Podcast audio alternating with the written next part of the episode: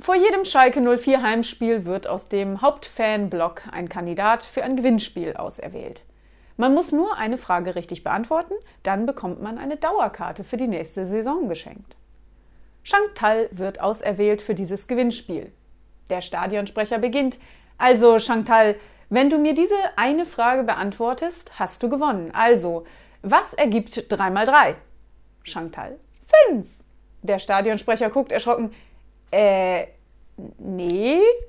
Das ganze Stadion singt. Gib sie noch eine Chance, gib sie noch eine Chance. Stadionsprecher, okay, wenn ihr denn alle wollt, naja, okay. Chantal, das ist aber wirklich deine letzte Chance. Was ist 3 mal 3? Chantal, 7. Der Stadionsprecher bekommt Schweißausbrüche. Das Stadion singt weiter. Gib sie noch eine Chance, gib sie noch eine Chance. Stadionsprecher, naja, was soll ich denn nun machen?